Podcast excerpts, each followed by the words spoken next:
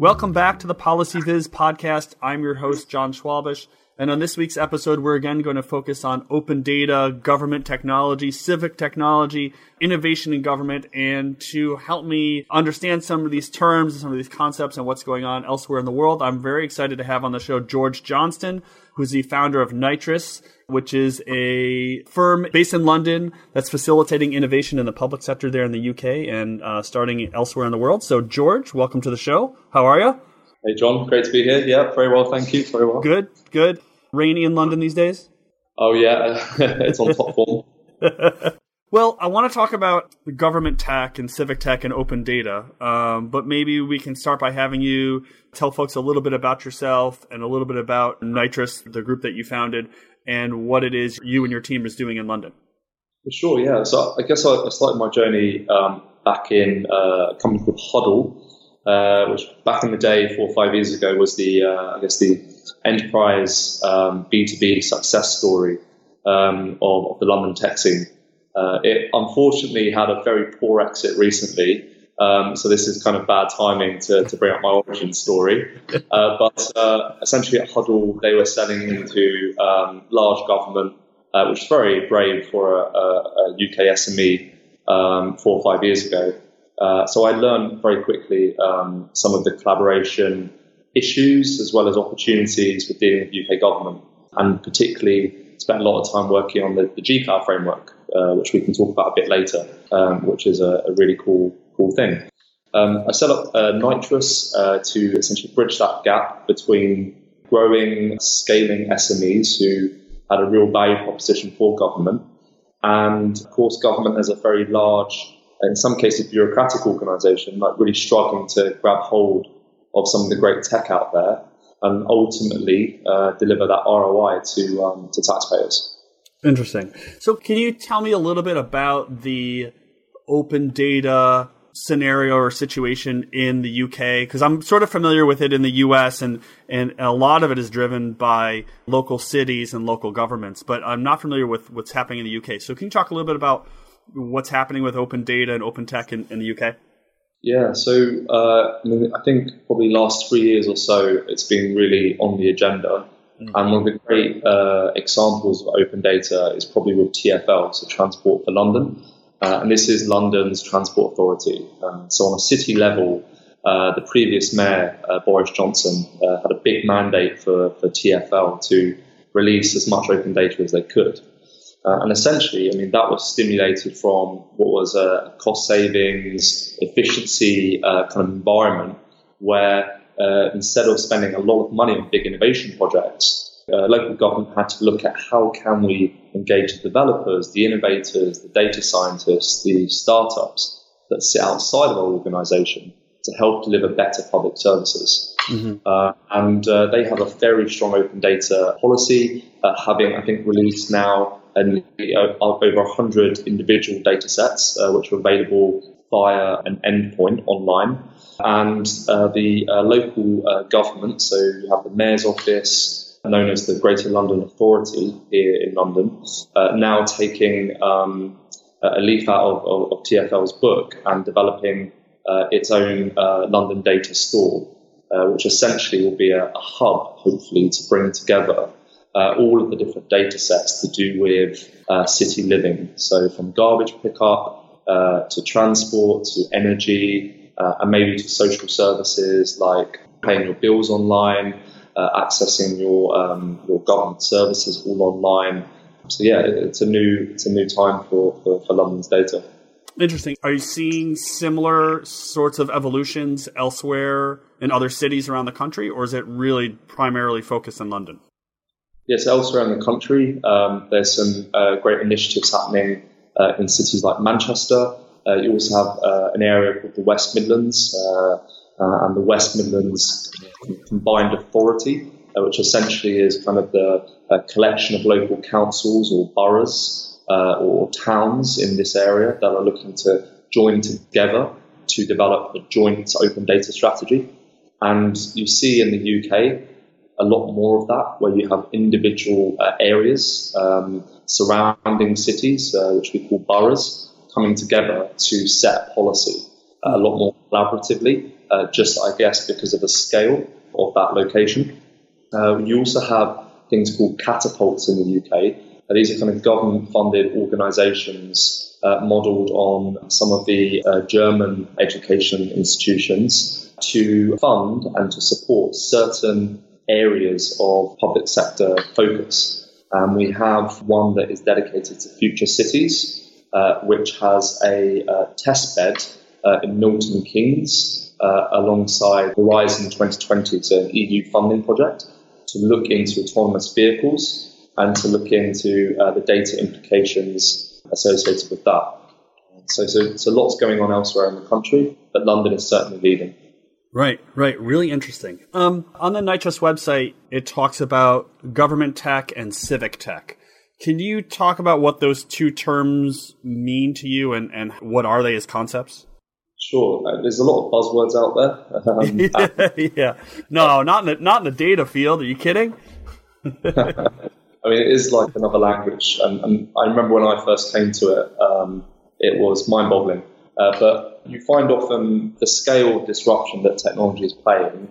Uh, you hear lots of verticals having tech slapped at the end of them. So you've heard of probably FinTech for financial services disruption or, mad tech for media and advertising. Essentially, as in public sector innovation space, the two main ones are GovTech and Civic Tech. There is a broad uh, range of definitions, but I think the best I've been able to come up with is GovTech essentially looks at the back office. It's looking at how can you bring to the table uh, exciting sector agnostic B2B startups that can sell into government and therefore often go through a procurement process, which has its own trials and tribulations, which we, we talk about. Um, but essentially to be procured in to solve, innovate a back office function like maybe the data uh, within an organization, increasing efficiency in uh, HR uh, or uh, a department such as accountancy or legal, providing maybe machine learning tools uh, to handle things like HR uh, requests, anything that can improve cybersecurity of the firm or generate an efficiency which therefore saves costs. Mm-hmm. And of course, in government, where it is very complex and very bureaucratic, there is a lot of opportunity to drive efficiency through these technologies. Right. That's GovTech. Okay. Okay, and, and then civic tech is then if you flip that and then you're looking at then the more sexy type of startups. So you've probably heard of Citymapper, uh, which is a great, fantastic London success story. Those types of companies uh, are then looking at delivery of better services, the things that touch actual citizens. Uh, they're the B2C businesses. And, and where you can't really procure those businesses, or you can't develop those businesses in most government organizations, you can support them to then deliver better services to your citizens. Um, and data is often a big part of that support. And so we've had over the last few years an increase in the amount of data that we can get. Uh, data is sort of easier to get. There's more tools, but has there been a big block from government being able to get more data out there? Like, is there a structural organizational barriers in just the way government is organized that hasn't allowed them to get this data out and then needs, you know, help from citizens and from startups and from smaller organizations rather than maybe big corporate cultures? I know, sort of a, that's sort of a wide ranging question, but I guess at the core the question really is, what is it about government that makes it hard to make data more accessible to the people that it affects? I think uh, it all comes down to the, the tools and the applications that are enabling this strategy. And often government procurement is, as it is such a large and complex organization, very disparate. Uh, therefore, procurement frameworks are isolated to certain government departments and uh, essentially, although it's a more democratic procurement process, you do have a very uh, disparate landscape of different tools and services, a box of Lego, as it was, popping out across London with all of these different tools and services that very often don't talk to each other. Mm. So I think it's very difficult to find a winning strategy when it comes to um, government when there are so many things and strategies happening at once. However, um, I think the most important thing is to understand when you're opening a data set, what is the ROI on doing that? Like, what is the case study of how this data is going to improve a service or deliver um, a better innovation for government? And there's a lot of data sets, um, which I'll be honest, are, are, you know, kind of kind of useless. Um, I mean, essentially taken from static data dumps and cleaned up and put online. Developers that we speak to, they can't really do much with it. Right. So there's a lot more work to be done in consulting startups, maybe through structured programs, speaking with citizens, data scientists that sit outside of government to understand what is the data that you need, rather than this is just the data that we have sitting around and it's easiest to pull out there and tick an open data box.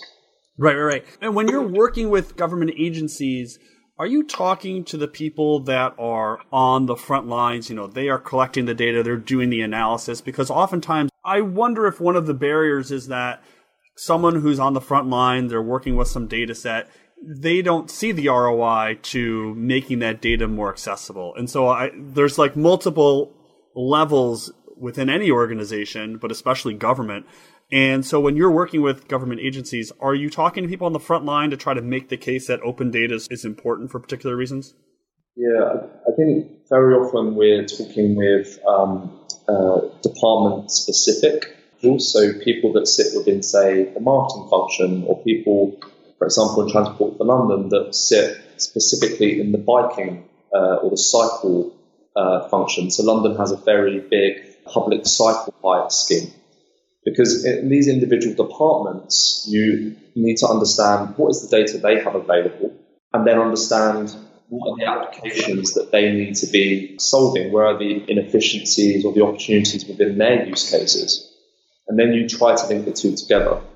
Mm. When you have a too broad data approach that maybe is too high within the organization, say a CIO or CDO level, so Chief Digital Officer or Chief Information Officer, um, sometimes the brief can be too large and you miss out a lot of very valuable data sets which are hidden within pockets within the business because they might not necessarily be a big service, but as a team, they are generating some really awesome data. So I think you have to bring those people to the table. You can't overlook them. Um, those conversations can get very technical. They can get very focused on their specific area, but you have to have them to understand the big picture. Mm, interesting. So you've identified a few things already that are some of these barriers. So there's the tools and the technology, there's management and maybe the frontline folks. Are there other barriers that I haven't thought about that are not allowing government agencies to get those data out there? Uh, I think so. You know, we can discuss technology. I think um, uh, another area is the, as I said, ROI, but uh, with ROI, they have to, you know, governments to spend money on uh, building the platforms or procuring the platforms to release this data. Mm. Um, how can government get more ROI out of its data sets? Often innovating with data through third-party startups, innovators, it has quite a long ROI, maybe a few years, so you can really see the benefit. Um, and in terms of short-term opportunity, I think, um, and although it's controversial to, to say, monetizing data is definitely something overlooked. And I'm not talking about necessarily monetizing the data itself. Um, open data is open data, and that should be respected. But the ecosystem that sits around that data, for example, the platform where that data can be accessed, potential tools, services, uh, or apps that sit within that platform, or collaborative tools that allow developers to work together on that data, that in my opinion, can be developed to provide value to these people, and that value can be charged, and that will allow government to um, politically and uh, ethically monetize open data better. And if we want to accelerate our open data strategies, then we need to apply more commercial thinking where it's appropriate um, to how we release open data. That is really interesting. Can you give me an example of what it would mean for a government to monetize its open data without as you mentioned, without charging for access to the data. But but what would a model of that look like? I think there's different there's different models. Uh, yeah. I mean, one, for example, could be uh, API throttling, or more um, simple terms, it could be uh, like a SaaS model, or um, say software as a service, or freemium model. You have a, a certain amount of data which is free, and that encourages innovators to get their hands on it. However, when it gets to a certain point and you're using a certain amount of that open data, and it gets to a commercial scale where you've probably raised funding and you can now afford it, why shouldn't you then be charged for then using that data? Especially when you know you're putting a lot of strain of resources onto the government platforms that are then uh, deploying that data. Uh, the other model, uh, and, and, that still requires some um, political debate, or I think quite a lot, because essentially you are still monetizing the data itself. Right, right. Uh, another model might be what if you provide tools and services that are very valuable to these innovators that they will pay for? And those tools and services require that data to, um, to be valuable. So, one example is uh, imagine a, a platform which has this data available for free. However, when you want to apply a cool natural language processing module to that data on this platform, or invite 10 of your uh, teammates or developer buddies to come in and collaborate on that data, then that's something maybe you have to pay for monthly as a membership. Mm-hmm. Uh, these types of models, after um, talking with developers, um, they have shown that uh, they have shown interest and they do see the value. So I think that's something to be um, explored. Yeah, that's really interesting. So, in some ways, it's like upping the challenge of working with government, right? Because you are not only trying to encourage governments to be more open with their data, but you're also in some ways asking them to take on an additional sort of entrepreneurial task, right? Of creating a, a marketplace, as it were, for people to purchase access to the data and you know in, in some ways so when you work with government agencies how do you sort of sell that both of those things simultaneously are you taking a real gradual approach to this yeah, it is gradual. I think in the in the first case, in, work, in working with government, you have to mitigate the risk as much as possible. To get your first pilot, to get your foot through the door that enables you to create that case study you to scale, uh, you have to mitigate where possible. So, for example, going back to that previous example, uh, maybe your minimum viable proposition is just having that data available on a platform for everyone to use. Mm-hmm to then prove value there. Maybe then it's time to try, you know, charging for a couple of services on the platform that people might like. And then you might then say, well, this is working really well. Now let's do some API throttling. I think you really do have to uh, be careful with very big vision approaches. Um, it is uh, a part of the culture you have to respect in government that you can't go in as um, this visionary entrepreneur and mix things up too fast. Um, if right. you want to deliver your vision, you do have to play um, within that culture. Yeah, that's really interesting. Um, so uh, before you wrap up, I want to ask what you see coming up next for GovTech, civic tech, innovation in the public sector. Yeah, I think there's lots of threats and opportunities. I think one of the threats is ensuring that uh, the government innovation space doesn't go the same way as the corporate innovation space. So essentially, uh, out of the box innovation or accelerator uh, models um, or incubator models which are sold into these organizations to uh, create innovation. For example, um, I mean, in the private sector, but going from a tangent here, but in the private sector, you have so many of these different corporate accelerators um, which sit there trying to attract the next big fintech, the next big mad tech, the next big med tech idea. But the problem is, is you can, as a corporate in this space, as the incumbent, you can never attract the best companies in that space, the true disruptors, to work with you. The model is a complete paradox. So often these models they become essentially marketing campaigns or um, CSR opportunities. So to generate true innovation, you really do have to bring those true disruptors together with the incumbents. In government, you can do this. In government, you can because government wants to attract its disruptors, and the best disruptors will come to government because government isn't profit motivated. It is not um, scared to work with its disruptors, um, and the disruptors aren't scared of being copied or snapped up by um, by government. So in, in, there lies that threat, but there is that opportunity. Um, I think the other thing is uh, there needs to be uh, much better focus and work on procurement frameworks. So we've talked a lot about the open data uh, B2C front office startups. However, for the back office, where the real cost savings are going to government, when we can rip out the old Lotus notes and horrible SharePoint implementations and make everyone love their jobs a bit better and, and, and yeah. create efficiency, we do have to improve the way the government procures these startups. Um, so a lot of the work that, that I'm doing is on procurement hacks. Uh, and, and, this is a whole other conversation, but like procurement hack models to not circumvent, but to work within the current system, but enable more um, SME procurement. Uh, and the UK government has a, has a strong mandate uh, over the last few years to have, uh, by 2020, one in three pounds of all procurement going to SMEs. So the landscape is very ripe for this here, um, but there does need to be policy changes um, at the top level um, because procurement hacks aren't sustainable in the long term. So I think that is a big thing uh, to look at as well, and yeah, one to watch out for.